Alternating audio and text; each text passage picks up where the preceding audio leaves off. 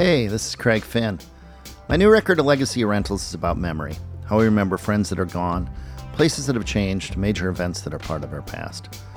These songs are memorials, incantations, affirmations, legends, and prayers. Like all stories, they're subject to the imperfection and limitations of memory, the distortion that happens to our own histories when stretched by time and distance. These small adjustments often become part of the stories themselves. That's How I Remember It is a podcast that examines the connection between memory and creativity. Each episode features a discussion between myself and one creator about the role that memory plays in their art. These conversations reveal the different ways each creator synthesizes their remembered life experience to tell stories about themselves and the world we live in. My guest today is Adam Duritz. Adam is the founder and songwriter in the band Counting Crows, which he's led since 1991 band has had numerous hit records. Their debut, August and Everything After, was one of the biggest records of the 90s and went seven times platinum. Counting Crows remains a vital band and has been nominated for Grammy and Academy Awards. In 2009, they were nice enough to take my band, The Hold Steady, on tour with them in Europe and the UK, which was incredibly fun. Last year, Counting Crows released a fantastic EP called Butter Miracle Sweet One which I was excited to talk about. A huge thanks to Adam Duritz for joining us here today on That's How I Remember It.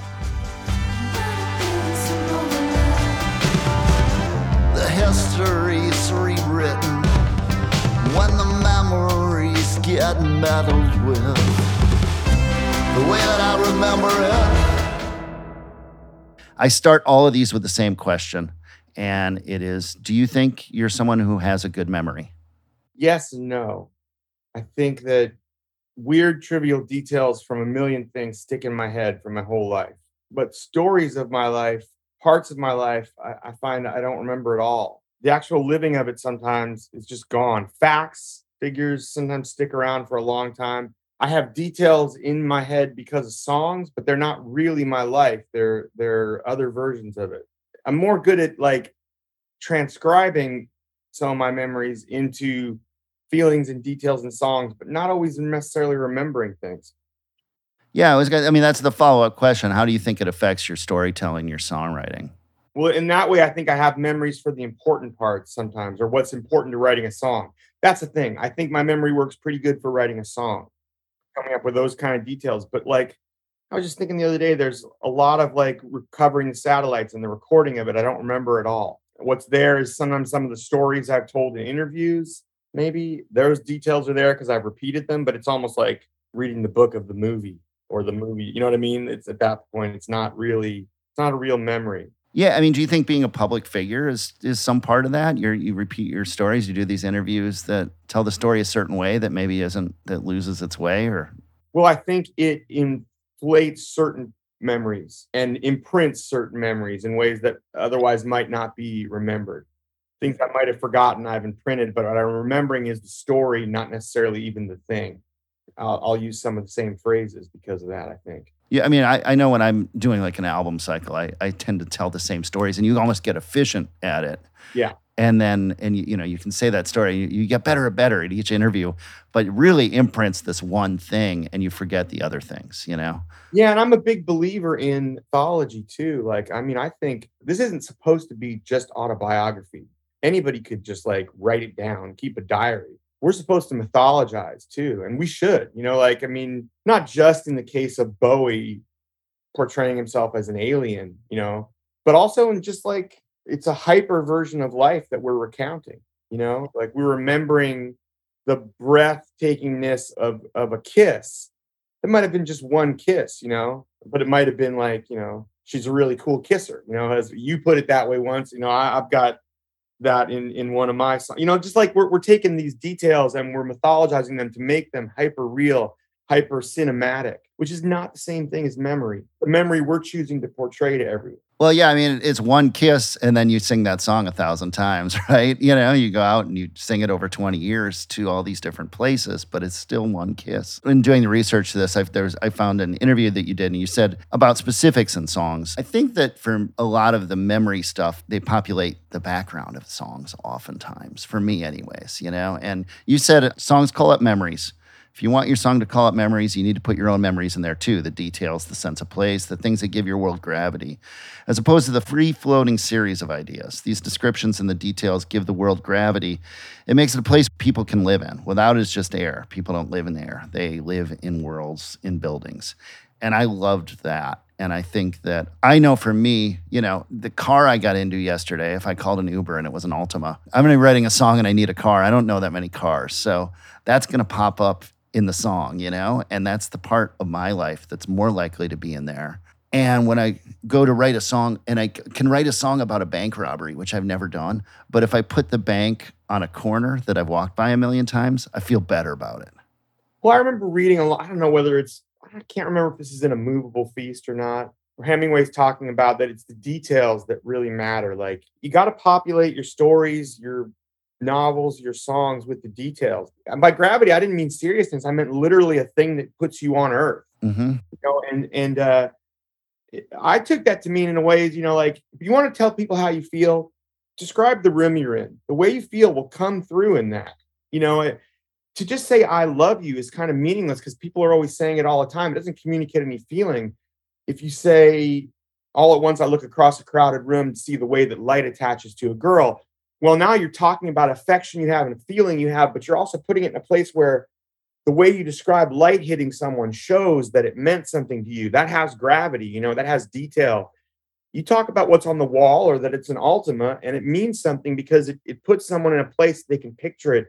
If you just describe like vague feelings, I'm not sure you communicate anything.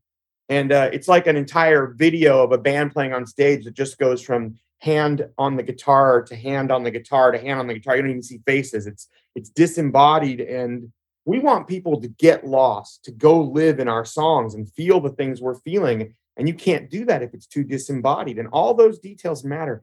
It's weird. You know, I had a guy say to me, one of the record company guys in the beginning, you know, like, you got too many details in your songs, too many proper names, too many places. You shouldn't write that way because it makes it hard for everybody to get into it because they don't live in that place and they don't know that person. And I just thought at the time, man, you're a fucking idiot. That's not how writing works. You got to invest yourself in it, and people will invest themselves. You don't have to purposely make it vague so that everyone can feel the same things you feel. You make it detailed, and they'll they'll feel it. They don't care whether it's in Boston and they've never been to Boston. You know, it doesn't matter. It's a victory if you can use a specific detail and and still you know, a street corner in Boston or Minneapolis or wherever, and people haven't been there, but they still feel what you feel, then you're doing your job right, I think. Yeah, because it's not just supposed to be about a series of vague feelings. It's it's literature. I hate when people tell me we're I'm a, we're poets, you know, because I write songs, you know, and it's a different thing. And I'm really proud of that. But yeah, but it's literature, you know. I, I mean, I read A Princess of Mars when I was a kid. You know, Edgar Rice Burroughs knew what he's doing. I didn't have to go to Mars you know anyway what he was talking about it's not there you know like you know it, it's uh we just need to create worlds just like people can watch movies your your brain works even better than a lot of movies because the special effects are better I listened to The Clash as a kid long, long before I went to London. And Sten Guns in Knightsbridge Hall or Dial 999, it made my mind go crazy. And I didn't even know what it meant, but it, it, it sounded urgent, right? yeah, he made it sound like it was really, really fucking important, you know, and and it, and it, it was, and I felt that.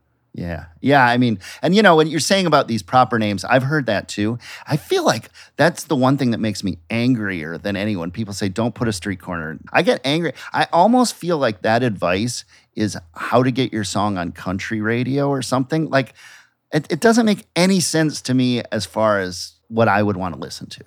No, me neither. It just, I, you know, I remember, you know, all those characters. I wondered who Spanish Johnny was. Spanish Johnny drove her out to the underworld tonight. I was like, where is this shit? You know, where's all this, all those characters that floated by on the Wild, the Innocent, the E Street Shuffle that populated this fucking beach town in New Jersey of all places where I didn't never even thought about being, but like it was clearly like a, a, a magical place for him, a magical dying wonderland. You know what I mean? And like is there anything God, is there anything cooler than that? Those places when you can feel because the things that are magic when we're young and then we get older and we watch them die out because everything does over time you know? Like you get i remember the first time we played asbury park it was super bowl sunday of 1994 so it's january you know? And so, you know, it's not the the height of beach town life. And anyways, that place was dying in 74, you know, when he wrote Wild the Innocent, you know, so like or 73, whatever that is. It was actually better in winter. Like there's nothing like a deserted boardwalk in winter. When we filmed the uh, the video for Big Yellow Taxi, we did it at Coney Island on the boardwalk in the wintertime. And to see the rides not moving, all the God, that was just it was so there was something so emotive about it, about uh, this place when it's not happening, you know, that was just like, wow, this is it was incredible. And I remember the same thing about Asbury Park on, you know, that January night and how like it all seemed so deserted and empty. And then all the people showed up at the Stone Pony, you know, a, you know, a million people packed in this little club. And it was just, it was, it was fucking magic. There was my magic there that time, you know? You just reminded me of a memory of we played the uh, Stone Pony, and there was an English photographer for one of the British magazines, and they wanted to take a photo on the beach. We'd gotten a lot of Springsteen comparisons, and it was so cold. It was like November, but it was really cold. And they brought us down to the beach, and it was shivering cold and too windy almost to do it, but we got it done. But I remember feeling like, well, this is the most Springsteen feeling when when the same thing when when when it's not warm and there's no one around and we're the only ones and we can barely keep it together in the cold. So cool. Getting bigger picture early memories of music. Do you have like your first memories of music moving you? Yeah there's a couple things i remember really specifically. My parents had a lot of records that they didn't seem to listen to at all but they were there and well two things. One my parents took me to my first concert when i was like six or seven. We were living in texas and they took me we saw the jackson five.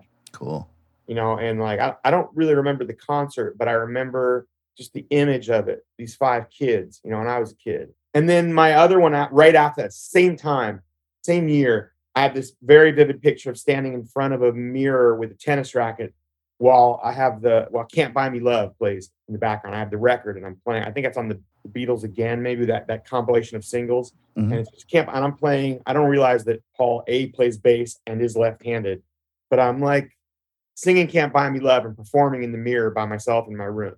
You know, and I, I remember that really, really clearly. Like there's something really live about this. You know, I dug the jazz of it, just like with the tennis racket. Did you have the feeling when you were that young that music was like more special to you than the other kids you knew, or was it was it all the same? Well, I didn't know the other kids all that well. Um, we moved around a lot when I was a kid. We moved from Baltimore when I was three Boston when I was like five to El Paso, and we left there when I was seven to Denver, and after I t- was about to turn nine to Houston, and then we were out to California by ten. What I did know was that music was really important to me. It was everything. I listened to it nonstop. I don't know that I noticed it was more important to me than other kids, but I don't remember really knowing a lot of other kids. Yeah. Yeah, I get that. I get that. I had the sense of that, like I knew no one was listening to as much music as I was. It was, I wasn't a secret, but I was like, I don't think anyone else is doing this much music, you know. And, and you know, thinking about records, and this is something I've been asking everyone: Is there music that sounds better at certain seasons to you? Like, do you have fall records, spring records, etc.? No, I don't know that I've really ever thought about that. I mean, there's Christmas stuff. Yeah. You know, I, I do love the fact I really get off on that every holiday season. There's there's all these great people who made Christmas albums, and they're really really fucking good. You know that Ray Charles one is off the hook. The Ella stuff. You know the fact that there are all these that you don't just have to listen to the jingle bells. Like there are a shitload of really really good Christmas albums, and I kind of get off on playing that stuff on the you know that time of year. Have you thought about doing one? I feel weird about it being Jewish, but I'm not really particularly religious. I'm not I'm not at all even a slightly bit religious at all. Is really the truth of it. Right. My favorite holiday is certainly Christmas, but I don't know. I, I maybe I, I, love the idea of singing songs like that, but I, I you know, how are you ever going to get near that Phil Spector one? My my favorite contemporary one is Low. Uh, the band Low has a beautiful Christmas record, um, and they have a song called "Just Like Christmas." That you know, every holiday season, I come home at some point after three glasses of wine and put it on and almost cry. Uh, it's such a beautiful song. So when as Christmas rolls around, remember that one. I, I think you'll love it. I don't even know about that. So I, but it's funny. I was just thinking about them yesterday because I was in Minneapolis for a gig a couple days ago, and I was just thinking about the do you remember that band That Dog? Yeah, yeah. Yeah, they were label mates of ours when we were on DGC, you know, on a Warnker. Yeah. Oh, do you know her? I've met her. Um, I don't know if she'd even remember, but I love. I, I think you're t- going to talk about the song Minneapolis, right? Yeah. At the very last last line of the last verse, I think is like, "See me when low plays." You know, I think that that song, and you know, well, maybe I'll get her on uh, at some point and ask her about. I always heard that that song was about Low's roadie. oh really? Mm-hmm. And I forget his name, but that that they met, and that was she meets him at the Jabberjaw in L.A. I was at the Jabberjaw, cutest boy I ever saw. That's what I always heard about that song. Great, a beautiful song. That's really cool. I, I just thought that's. I, I was just thinking about that the other day. I listened to it over and over, and I meant to. I procrastinated and didn't do it. I wanted to send it to our sound guy so that we could walk on stage, drop the lights, and go out to Minneapolis. And I forgot to send it to him. It would get a it would get a reaction for next time. Think about it. great song. That record. I mean, I really loved them from the beginning. They that I loved all their records, and we were and we were total contemporaries because we were signed right at the same time. Mhm. And I thought they were so great. That song has that other song, Long Island, too, is on that. It's just a great record. Yeah, That's a really there's something very summery. I think it's I guess maybe it's called Escape from the Sun. Maybe that's why I think of it that way. That record really reminds me of touring a lot. But it also when I think about it, it would be a great winter thing about how those things took place in the summer, but they're not it's not summer anymore.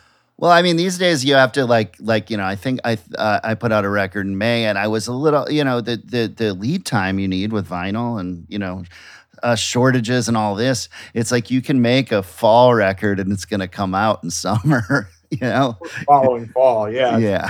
that's right now. it's it's yeah. So it's, it's a game of timing, and it's like, well, is this is really a record that people are going to listen to in the summer? But then getting it out, it seems like such a thrill uh, with all the delays and all that. So you just go for it. Is there um, you know, in art, music, books, uh, all that, anything, movies, whatever? Are there eras that you're drawn to? Like um, uh, for me, I I keep saying in this podcast, but like the Nixon era. I, I was born in 71. So when I watch like a movie that's set in 1974, it kind of confirms these memories that I think I might have of what men dressed like, etc. Do you have eras that you like? No, but I love a period piece. You do. I really love a fresh take on a period. I was thinking about this the other day because I was watching Devil in the Blue Dress, Mhm. Denzel Washington film. When Walter Mosley wrote those books, he was really writing about a very unique experience that you don't see portrayed very often, which is like the post-war black experience in in Los Angeles. Like, you know, and it's a lot of people came up from very, very poor backgrounds, got jobs in the aircraft factories and in the in the war factories from the South on the coast, whether it was in Oakland or Los Angeles. And there's a lot of people like the character Easy Rawlins who owns his own home, Mhm. you know, which is very, very probably in his family, very different time, you know, and like that period of like post war LA, it's just not a, you know, we've seen movies about the, the gangster stuff in LA or, you know, I guess Chinatown in the 20s with the, you know, 20s or 30s, whenever that is. Uh, but 1947 or whatever that is, 46, like just post war, everyone's home. It's just a, a, a chunk, a slice of life I, I had never read about or seen before.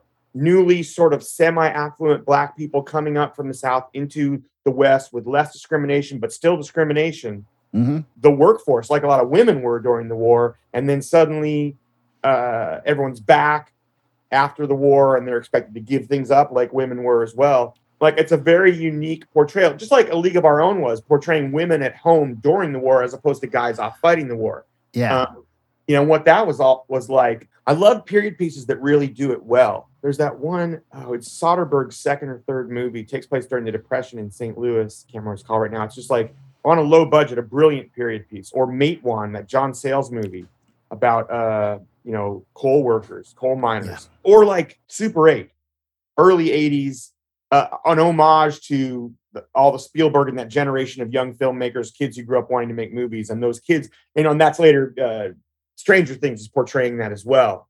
But I, I, just the richness of a really good period piece like Super 8 or any of the other ones I mentioned, maybe because like the details in the songs, you really sink into it. You know, it's got a lot of texture to it, and I find that very uh, rewarding as a viewer. I guess. I was thinking with Stranger Things when you're talking about that, like that seems like a show that because they get the 80s stuff right and people look right and the mall looks right, you can kind of go there when there's an upside down world or a, a monster or something Yeah. because like as we were saying that the, the rest of the details line up so you can kind of go there with them Well, because I think once you've created the, the period piece itself with enough loving detail, we're already taking off from where we are into this, and we can accept something new after that, like an alien in uh, Super 8. You know, it doesn't, it's not a big jump. It works. Or, or in, by the same token, we all show this, the original version of it, of course, is it's not a period piece, but uh, ET. You know, it's like once you get us to that place,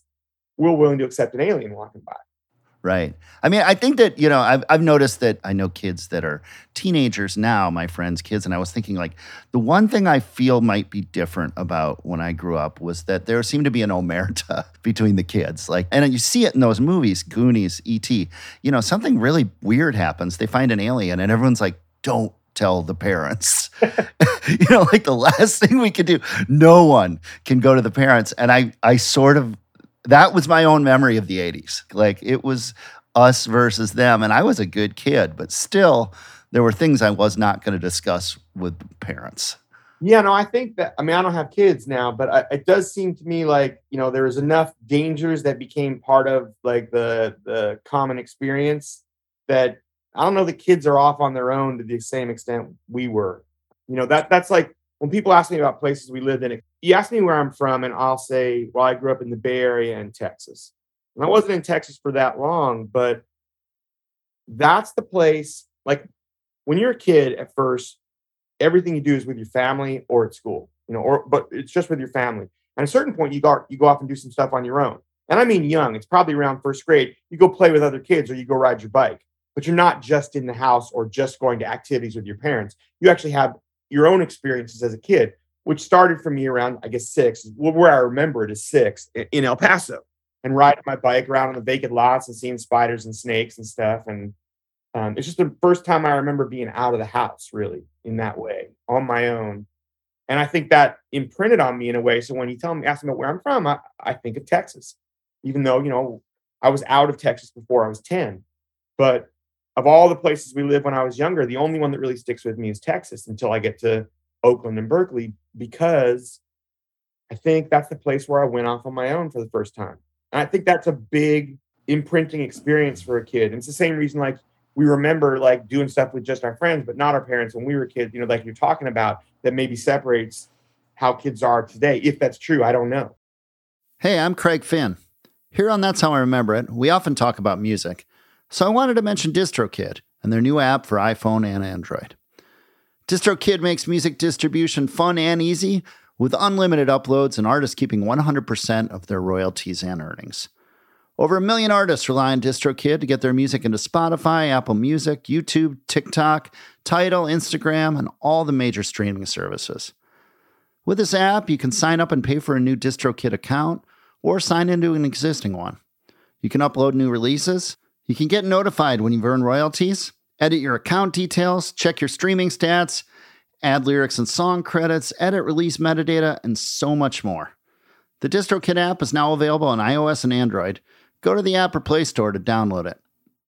Yeah, I'm not totally sure either, but when I see those classic movies, I always feel like that's one thing they got right. You know, like like Yeah. that's my memory of it.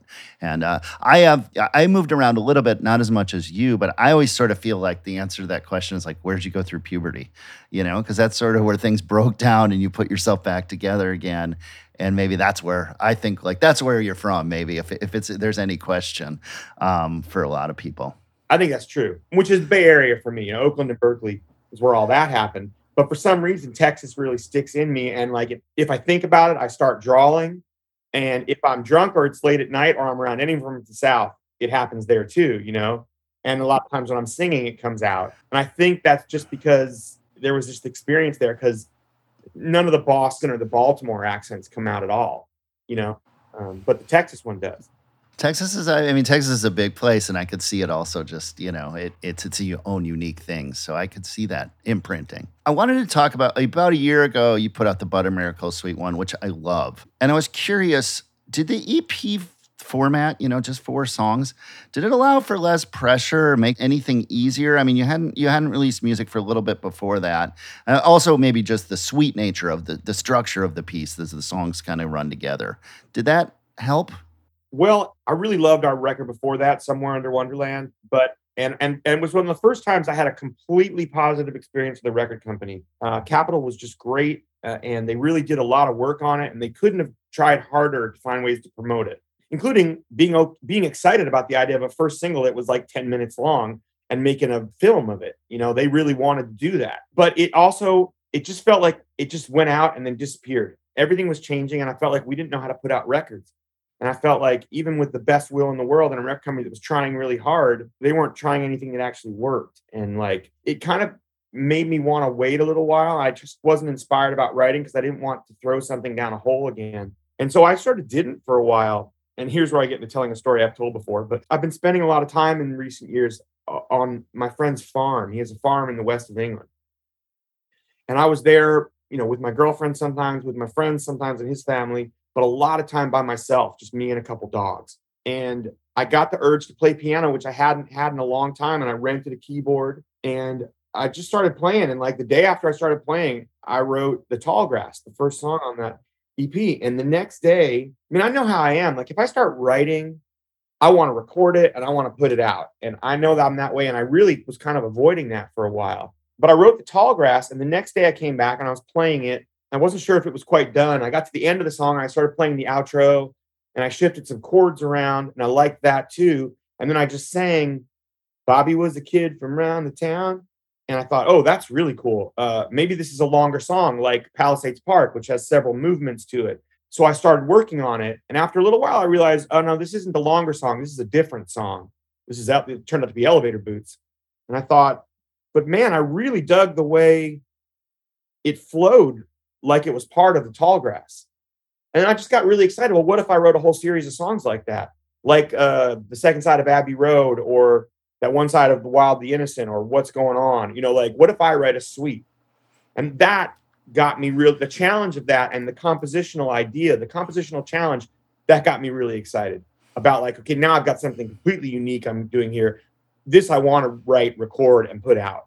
I and I don't care if it works or it doesn't work this is a really now I want to do this. Once I get that, I can't stop. Did you bring it back to the band or did you start recording right there? No, I sent them. Well, I was recording them on my iPhone and I sent them to the band one by one as I wrote them. And I would like play it into the next song and a little bit from the one before it so they could see what I was talking about.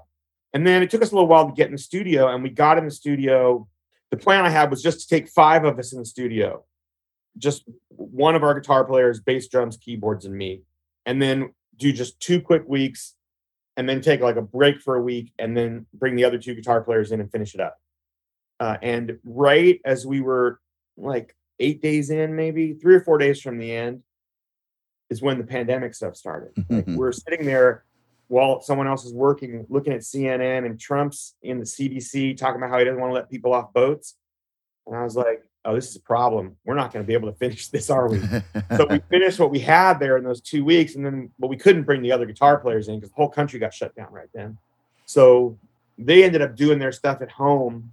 Like Brian Deck and uh, Neil, our engineer, drove in from Chicago so they wouldn't have to fly. And we found a studio like a couple blocks from my house. Everybody stayed here. Me, Immer. Well, Immer lives a few blocks away, so he stayed at his place. Brian and Neil stayed here with me. I cooked for everybody, so no one needed to go out to eat uh, and uh, we just put their other guitars in and mixed the record a couple blocks away.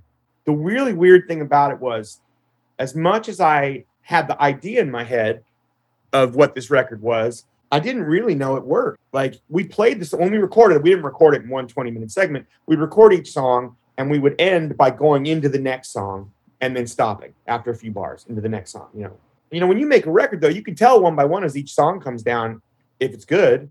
Yeah. And you can you'll decide on the order later. There's nothing that really matters about you'll figure out the the you know the pacing and how you know the sequencing.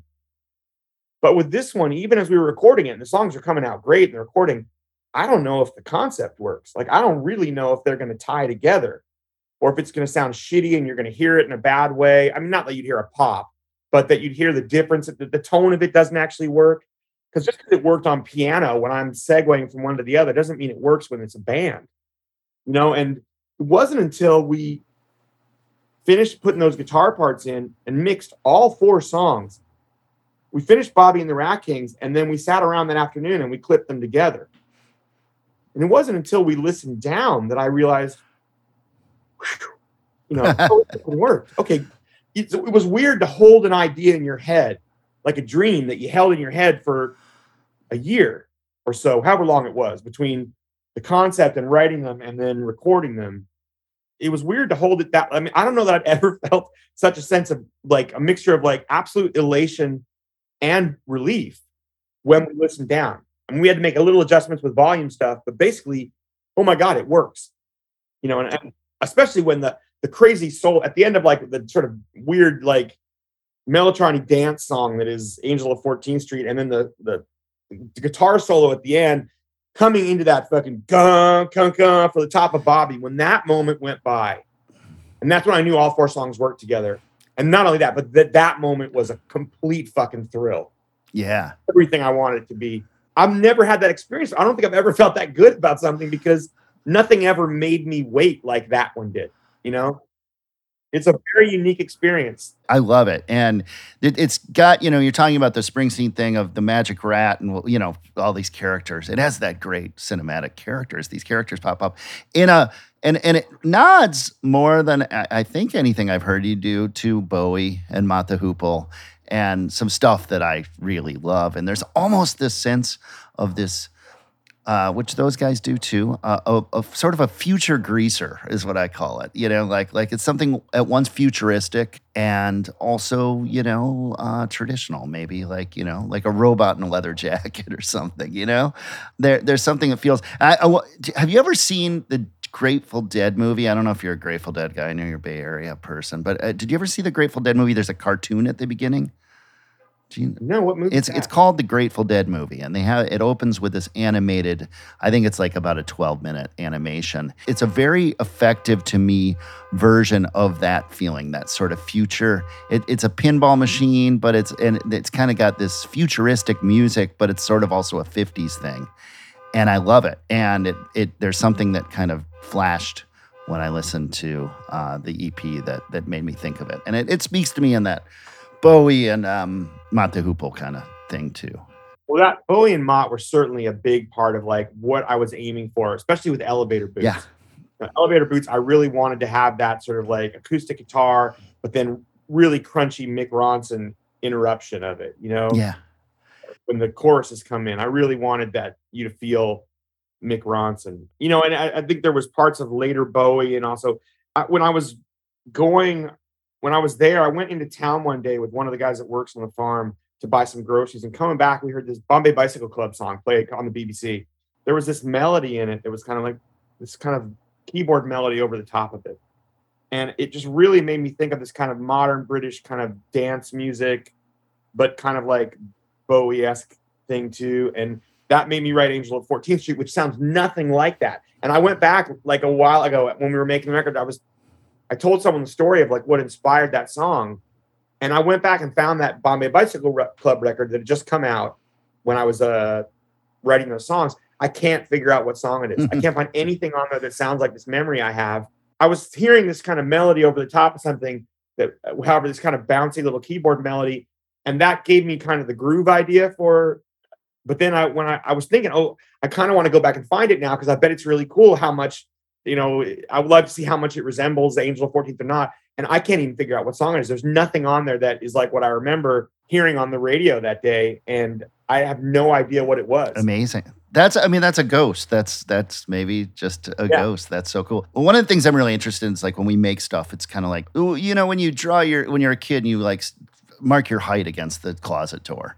And I always feel like making stuff, making a, an album, a book, whatever it sort of says here's where I am emotionally at this moment, you know. And there's there's even some things like you mentioned Reddit and Tinder in the uh, in the Bobby and the Rat Kings. It's kind of like that's a modern, you know, those are things that we think about right now. But there's this.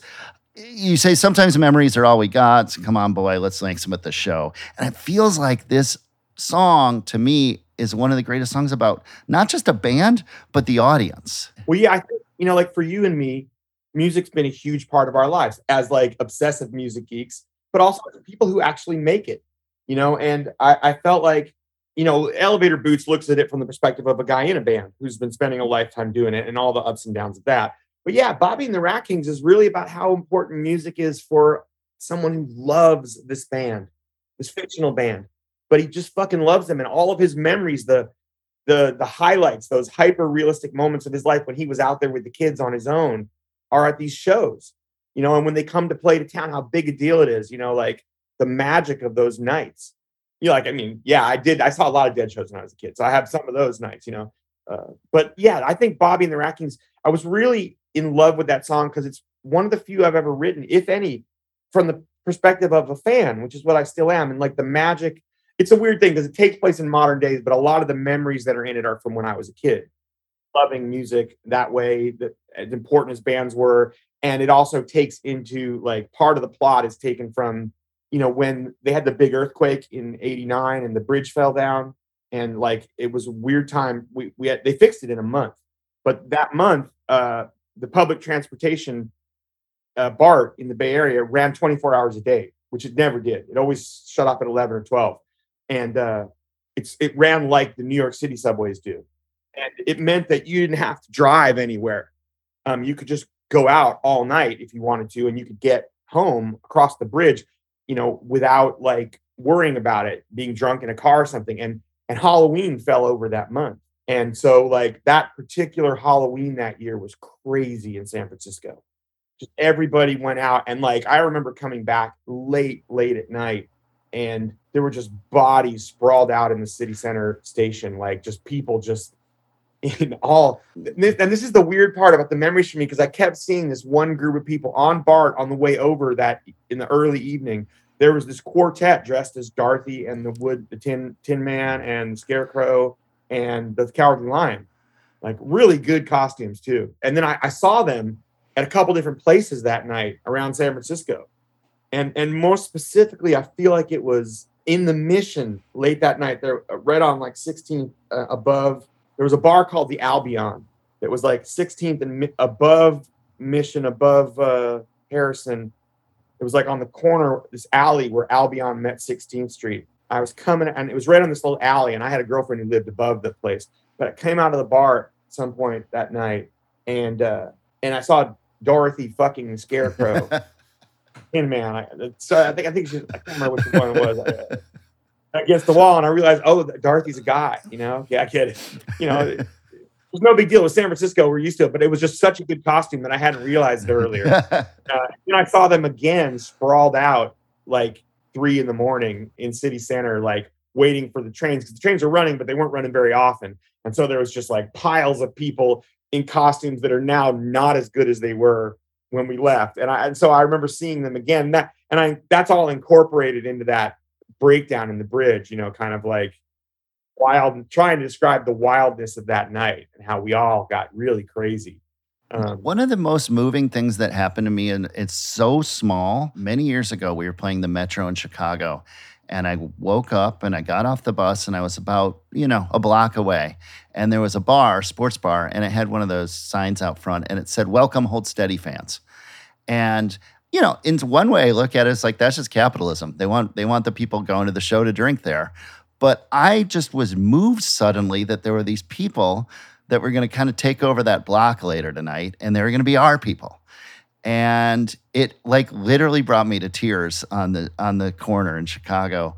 And I think that I think that that some of this that's a little bit what Bobby and the Rat Kings makes me feel um, about the idea. Yeah, I mean, it's like it's a big deal to love a band, and it's also to be a big. It's a big deal to be in a band and feel it, especially early on. You know, when you feel it that like they're coming for us. You know, like those there's iconic moments like that, what you're talking about, or you know, the first time you go overseas and someone shows up to see you play, you know, we did that in Europe together, you know, like wasn't either of our first times, I don't think, but like there's something magical about like it's like the reverse Beatles on Ed Sullivan when you play London, you know, and people come out all the way across an ocean to see.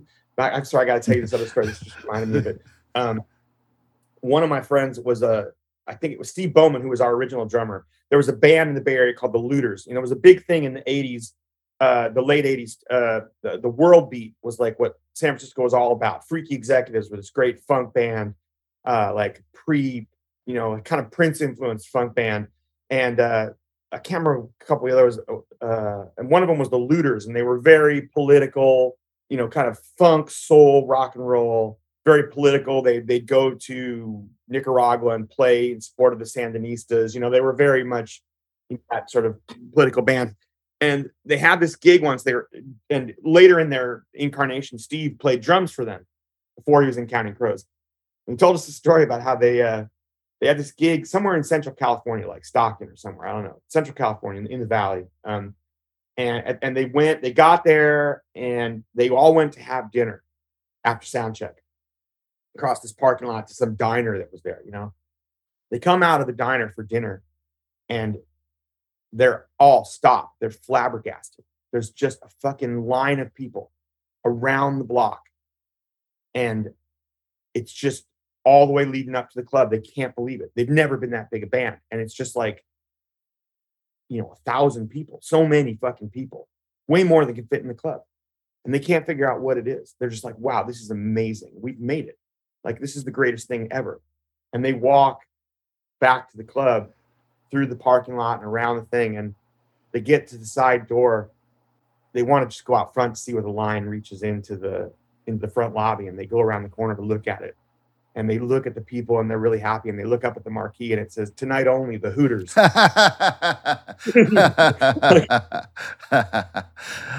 fucked up Near put miss. the wrong name up and oh it's just heartbreaking The, the other one for me, that's amazing. The other one for me was Shepherd's Bush Empire in London. I was walking to the show, and I about a block away, I found a guy. There was a guy with a blanket set up and bootleg hold steady merch, and I've never felt as important. Like I, I'm like I'm supposed to be mad, but this is just such a moment. Bootleg merch. I always loved that place too because it had its own subway stop right there. And so a few times when we played there, I, I was doing my own thing during the day. And instead of like going on the bus, I took the subway and got off at Shepherd's Bush and walked to the Empire. And there was something really cool about that. You know, just like getting out of the subway and going to my own gig in London. But I know exactly what you're talking about too, because there was this place in Dublin in Temple Bar that even when we weren't a very big band, like whatever we were playing in Dublin, the morning after, they'd have the cassette bootleg already there of the show we'd play. I'd walk down there before we'd leave town and they'd have this cassette, Counting Crows, you know, the night before at the Olympia or the Point Depot or whatever it was, you know, they had the fucking bootleg the next morning. And I was always like, man, that is that is totally cool. It's probably someone's job to be angry about that, but as the artist, you're just like, man, people care. That's amazing. On that topic, I saw the show like maybe nine months ago at Hammerstein. It's great. I was thinking when I was watching, you know, I mean, we've been a band 20 years. You guys have been a band more like 30 years. Do you think like having, I mean, I think the answer is yes, but it seems to me having a timeless sound pays a lot of dividends in the long run. Were you aware of that going in, or is that just I don't want to say luck, but but you know you've created a, a music that that doesn't isn't isn't necessarily you know it, it sounds classic rather than of the year it was released. Well, I think it's a little bit about making your own luck on that because I think that, well, I mean, when we first started out, we sounded a little when we before we were signed, sounded a little like late model Roxy music, kind of Avalon era Roxy music. It was music we all loved. David played very effective guitars back then, but I knew it wasn't what I wanted us to sound like. It was the end of Roxy Music's life, a band I loved, but like it, it felt very much of a moment. And I didn't know what I wanted us to sound like, but I wanted us to get rid of everything that made us sound like something else at that moment. We, Steve got rid of most of the drums in his kit. We made uh, Matt stop playing the Steinberger fretlesses he had, and he just we got a like a Hofner hollow body bass and a Vox teardrop. You know, Dave was not allowed to use any uh, effects on his guitars. We're going to add them all in later if we did that. Charlie was perfectly happy about it because all we really asked him to do was play piano and uh, Hammond at the point at that Mhm. time. It wasn't really that I wanted us to sound like a rootsy band. It was just I wanted us to get rid of everything that wasn't just us playing and learn to be a band, which made that first record a nightmare to do because I put everyone through hell. now, ever since then, I, we've really not stuck to that I, I wanted to try, you know, as soon as possible, like let's get Mellotrons, let's get more electric guitars, let's like let's just fuck around. You know, I think part of what makes it timeless is that we've never wanted to go back and make after August and everything after. You know, we've just never been interested in doing what we did last time again necessarily. We've always been like, let's just do whatever we're interested in, whatever that is. You know, like, you know, we we just didn't have a lead guitar player when we made August, so we couldn't do the loud stuff I wanted to do. And Steve was the wrong kind of drummer for us. But when Ben joined the band, we could play punk stuff. We could play loud. We could play Angels of Silences. You know. Um, and then we discovered like how much fun Mellotrons were right around that time too. You know, and you know by the time we made this desert life we'd been listening to sparklehorse and we were really into like what early stuff that radiohead was doing and we wanted to try experimenting with sound and stuff and doing all kinds of different shit. You know and so we got uh you know dennis herring and david lowery who had done the sparklehorse record and some of the cracker stuff together and they were very very different from gil norton who you know we, we were making recovering the satellites. We want to find the guy who did the pixies Yeah. records because that was like the right vibe you know and it's very very very different from from t-bone you know on uh on august. You know we always were like looking for that whatever we were interested in right then and chasing it. And it, we never really cared very much about whether it sounded anything like august which is the one everyone wants seems to wants to go back to and asks us all the time do you feel like this record is a return to august and everything after i've gotten on every single record and i'm like just because it's not like the one before it. No, it's very different from August and everything else. Well, I mean, the Butter Miracle is certainly way different, but it's a, a tremendous body of work. And um, I think we wrap it up here. I had such a good time talking. Uh, so good to see you. I hope our paths cross in real life sometime. And uh, uh, thank you so much for being a part of this. All right, there you go. Such a great talk, such an interesting guy, still making great music. One of the memories I have of touring with the Counting Crows in 2009 is how good every part of their whole crew was, from the band to the techs to the caterers. They built a staff of wonderful people that stuck with them over the years, and it made a huge difference to us as the support band. We all look back fondly on that tour, and I think we learned some things too. So there's some memory. Uh, speaking of touring, I'm going on tour with my band, the Uptown Controllers, and it's going to be great. We hit Europe and the UK in September. Get your tickets now. The UK shows, especially, are all at low tickets right now. All dates are at craigfinn.net. After Europe and UK, we'll be touring the States in October and November. Get tickets and come hang out. It's a great band. Uh, Steve Selvidge from the Hold Steady is actually going to be joining on guitar for a lot of the shows. You should come out and hang. Uh, let me know what you think of the podcast, and uh, while you buy me a drink, or I buy you a drink. Let's see what happens. Meanwhile, a huge thanks again to Adam Duritz for joining today, and you for listening to That's How I Remember It. That's a wrap on season one. We're going to take a little break while I'm on tour. But I'll use this space to give you some tour updates, etc. So stay tuned, listen, and subscribe. And we will return before too long with season two of That's How I Remember It.